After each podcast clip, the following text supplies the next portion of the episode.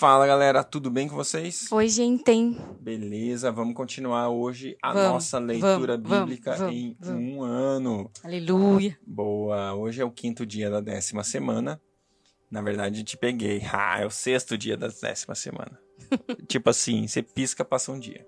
Valeu. E aí é o seguinte, a gente vai ler números 20, números 21 e também João, capítulo 1.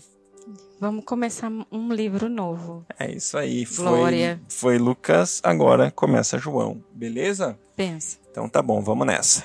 Pai, muito obrigada, Senhor, por esse encontro contigo nesse dia, Deus.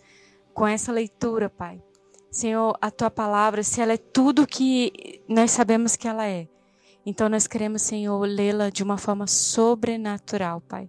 Senhor, nós não queremos somente ter em uma leitura dinâmica, assim, onde a gente se encontra com alguns textos, Pai, de um best-seller que é distribuído aí ao longo do mundo, em toda a terra, mas nós queremos nos encontrar sobrenaturalmente com a revelação de quem você é, Espírito Santo, você que habita em nós, nos transformando de glória em glória, nos permitindo nos aproximar da semelhança de Cristo.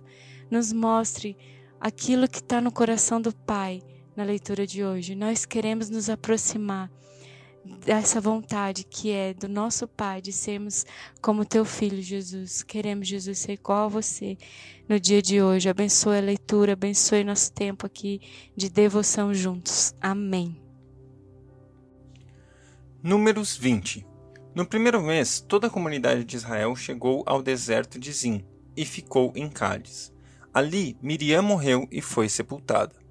Não havia água para a comunidade, e o povo se juntou contra Moisés e contra Arão. Discutiram com Moisés e disseram: Quem dera tivéssemos morrido quando os nossos irmãos caíram mortos perante o Senhor.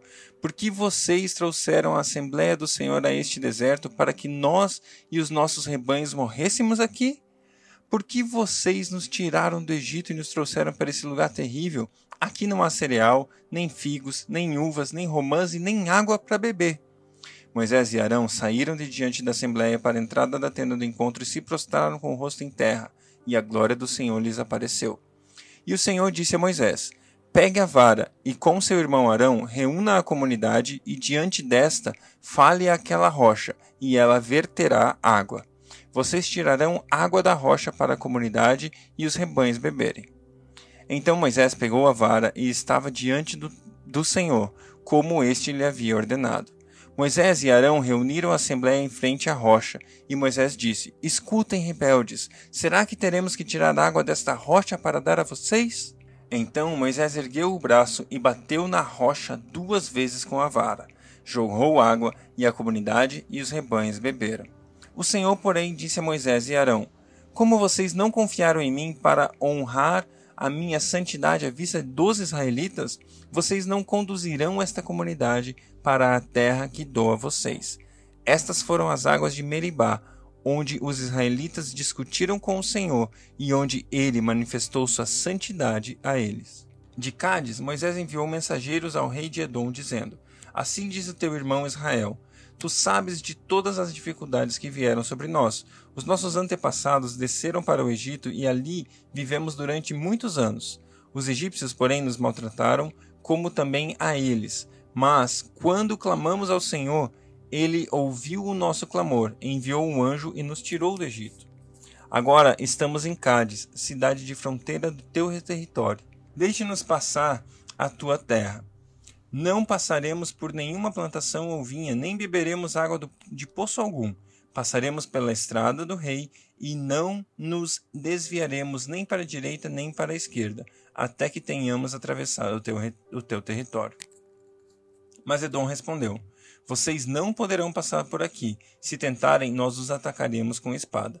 Os israelitas disseram: Iremos pela estrada principal. Se nós e os nossos rebanhos bebermos a tua água, pagaremos por ela. Queremos atravessar a pé e nada mais. Mas Edom insistiu: Vocês não poderão atravessar. Então Edom atacou com um exército grande e poderoso. Visto que Edom se recusou a deixá-los passar o seu território, Israel desviou-se dele. Toda a comunidade israelita partiu de Cádiz e chegou ao monte Or. Naquele monte, perto da fronteira de Edom, o Senhor disse a Moisés e a Arão: Arão será reunido aos seus antepassados. Não entrará na terra que dou aos israelitas, porque vocês dois se rebelaram contra a minha ordem junto às águas de Meribá. Leve Arão e seu filho Eleazar para o alto monte, para o alto do monte Or. Tire as vestes de Arão e coloque-as no seu filho Eleazar, pois Arão será reunido aos seus antepassados. Ele morrerá ali. Moisés fez conforme o Senhor ordenou. Subiram ao monte Or, à vista de toda a comunidade. Moisés tirou as vestes de Arão e as colocou no seu filho Eleazar. Arão morreu no alto do monte. Depois disso, Moisés e Eleazar desceram do monte, e quando toda a comunidade soube que Arão tinha morrido, toda a nação de Israel pranteou por ele durante trinta dias. Números 21 Quando o rei cananeu de Arade, que vivia no Negueb, soube que Israel vinha pela estrada de Atraim, atacou os israelitas e capturou alguns deles. Então Israel fez este voto ao Senhor: Se entregares este povo em nossas mãos, destruiremos totalmente as suas cidades. O Senhor ouviu o pedido de Israel e lhes entregou os cananeus.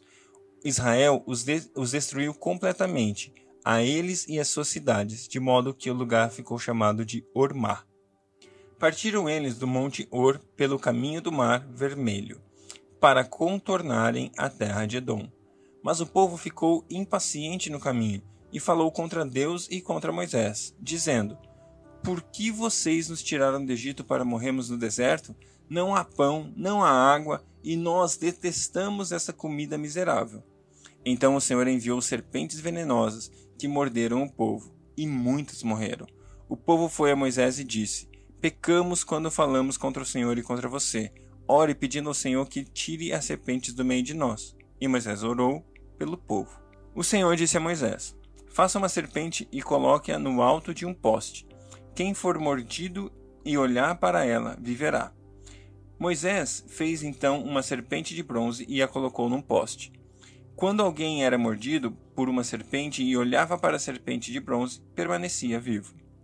Os israelitas partiram e acamparam em Obote, depois partiram de Obote e acamparam em Ijé Abraim, Abaim, Abarim, no deserto de fronte a Moabe, ao leste. Dali partiram e acamparam no vale de Zered. Partiram dali e acamparam do outro lado do Armon, que fica no deserto que se estende até o território amorreu. O Armon, o Arnon é a fronteira de Moabe, entre Moabe e os amorreus. É por isso que se diz no livro das guerras do Senhor: Vaabe em Sufá, e os vales, o Arnon e as ravinas dos vales que se estendem até a cidade de Ar e chegam até a fronteira de Moabe. De lá prosseguiram até Bir, o poço onde o Senhor disse a Moisés: Reúna o povo e lhe darei água. Então Israel cantou esta canção: Brota água, ó poço, cantem a seu respeito, a respeito do poço que os líderes cavaram, que os nobres abriram com cetros e cajados. Então saíram do deserto de Mataná de Mataná para Naaliel, de Naaliel para Bamote, de Bamote para o vale de Moabe, onde o topo de Pisga defronta com o deserto de Gesimon. Israel enviou mensageiros para dizer a Seom, rei dos amorreus: Deixa-nos atravessar a tua terra. Não entraremos em nenhuma plantação, em nenhuma vinha, nem beberemos água do poço algum.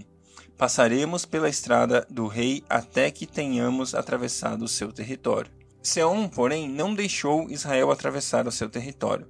Convocou todo o seu exército e atacou Israel no deserto. Quando chegou a Jaza, lutou contra Israel.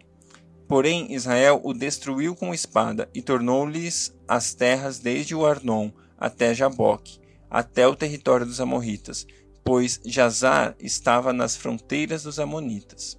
Israel capturou todas as cidades dos amorreus e os ocupou, inclusive es Esbom e todos os seus povoados. Esbom era uma cidade de Seom, onde os reis amorreus, que havia lutado contra o antigo rei Moabe, tendo formado todas as suas terras até o Arnon.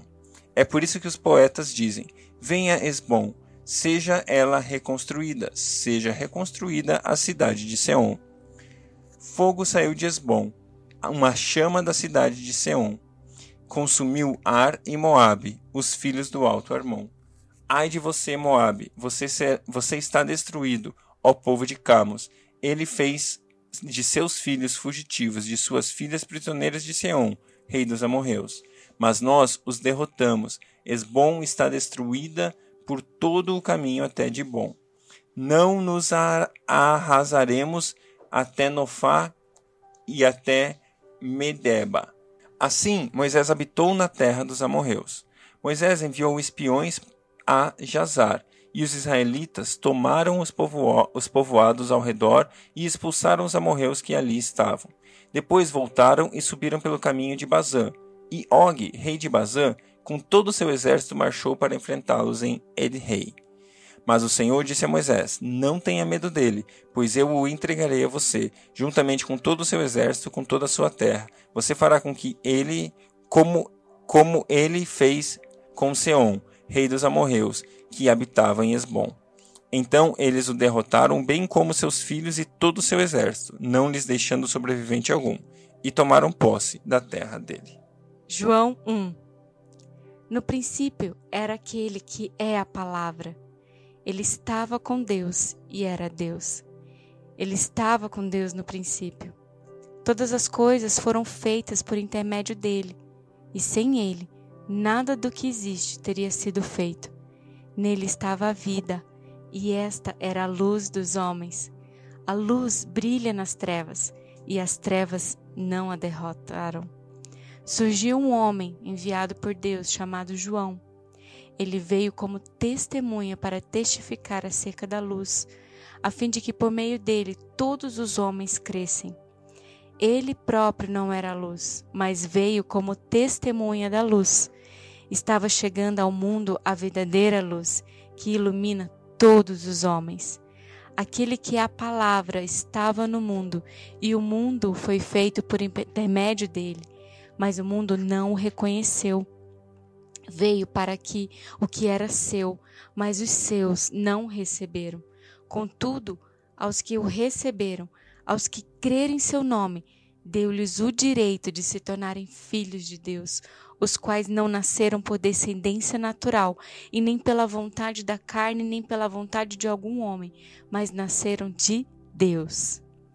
Aquele que é a palavra tornou-se carne e viveu entre nós vimos a sua glória, a glória como do unigênito vindo do Pai, cheio de graça e de verdade. João dá testemunho dele. Ele exclama: Este é aquele de quem eu falei. Aquele que vem depois de mim é superior a mim, porque já existia antes de mim. Todos recebemos da sua plenitude graça sobre graça, pois a lei foi dada por intermédio de Moisés. A graça e a verdade vieram por intermédio de Jesus Cristo. Ninguém jamais viu a Deus, mas o Deus unigênito, que está junto ao do Pai, o tornou conhecido. E este foi o testemunho de João, quando os judeus de Jerusalém enviaram sacerdotes e levitas para lhe perguntarem quem ele era. Ele confessou e não negou, declarou abertamente: Não sou o Cristo. Perguntaram-lhe: Então quem é você? E é, é Elias? Ele disse: Não, não sou. É o profeta? Ele respondeu: Não. Finalmente perguntaram: Quem é você? Dê-nos uma resposta para que a levemos àqueles que nos enviaram. Que diz você acerca de si próprio? João respondeu com as palavras do profeta Isaías: Eu sou a voz do que clama no deserto. Faça um caminho reto para o Senhor. Alguns fariseus que tinham sido enviados interrogaram-no. Então, por que você batiza? Se não é o Cristo, nem Elias, nem o profeta? Respondeu João: Eu batizo com água, mas entre vocês está alguém que vocês não conhecem. Ele é aquele que vem depois de mim, e não sou digno de desamarrar as correias de suas sandálias. Tudo isso aconteceu em Betânia, do outro lado do Jordão, onde João estava batizando. No dia seguinte, João viu Jesus. Aproximando-se, disse: Vejam, é o Cordeiro de Deus que tira o pecado do mundo. Este é aquele a quem eu me referi quando eu disse: Vem depois de mim um homem que é superior a mim, porque já existia antes de mim. Eu mesmo não o conhecia Mas por isso é que eu vim batizando com água, para que ele viesse a ser revelado a Israel. Então João deu o seguinte testemunho: Eu vi o Espírito descer dos céus como pomba e permanecer sobre ele. Eu não teria reconhecido se aquele que me enviou para batizar com água não me tivesse dito: Aquele sobre quem você vir o Espírito descer e permanecer, esse é o que batiza com o Espírito Santo. Eu vi e testifico que este é o Filho de Deus. No dia seguinte, João estava ali novamente com dois dos seus discípulos e, quando viu Jesus passando, disse: Vejam, é o Cordeiro de Deus. Ouvindo dizer isso, os dois discípulos seguiram Jesus. Voltando-se, vendo Jesus que os dois o seguiam, perguntou-lhes: O que, que vocês querem? Eles disseram: Rabi, que significa mestre. Onde estás hospedado? Respondeu ele: Venham e verão. Então foram, e por volta das quatro horas da tarde viram onde ele estava hospedado e passaram com ele aquele dia. André, irmão de Simão Pedro, era um dos dois que tinham ouvido o que João dissera e que haviam seguido Jesus. O primeiro que ele encontrou foi Simão, seu irmão, e lhe disse: Achamos o Messias, isto é, o Cristo, e o levou a Jesus. Jesus olhou para ele e disse: Você é Simão, filho de João. Será chamado Cefas, que traduzido é Pedro. No dia seguinte, Jesus decidiu partir para a Galiléia e quando encontrou Filipe, disse-lhe: Siga-me.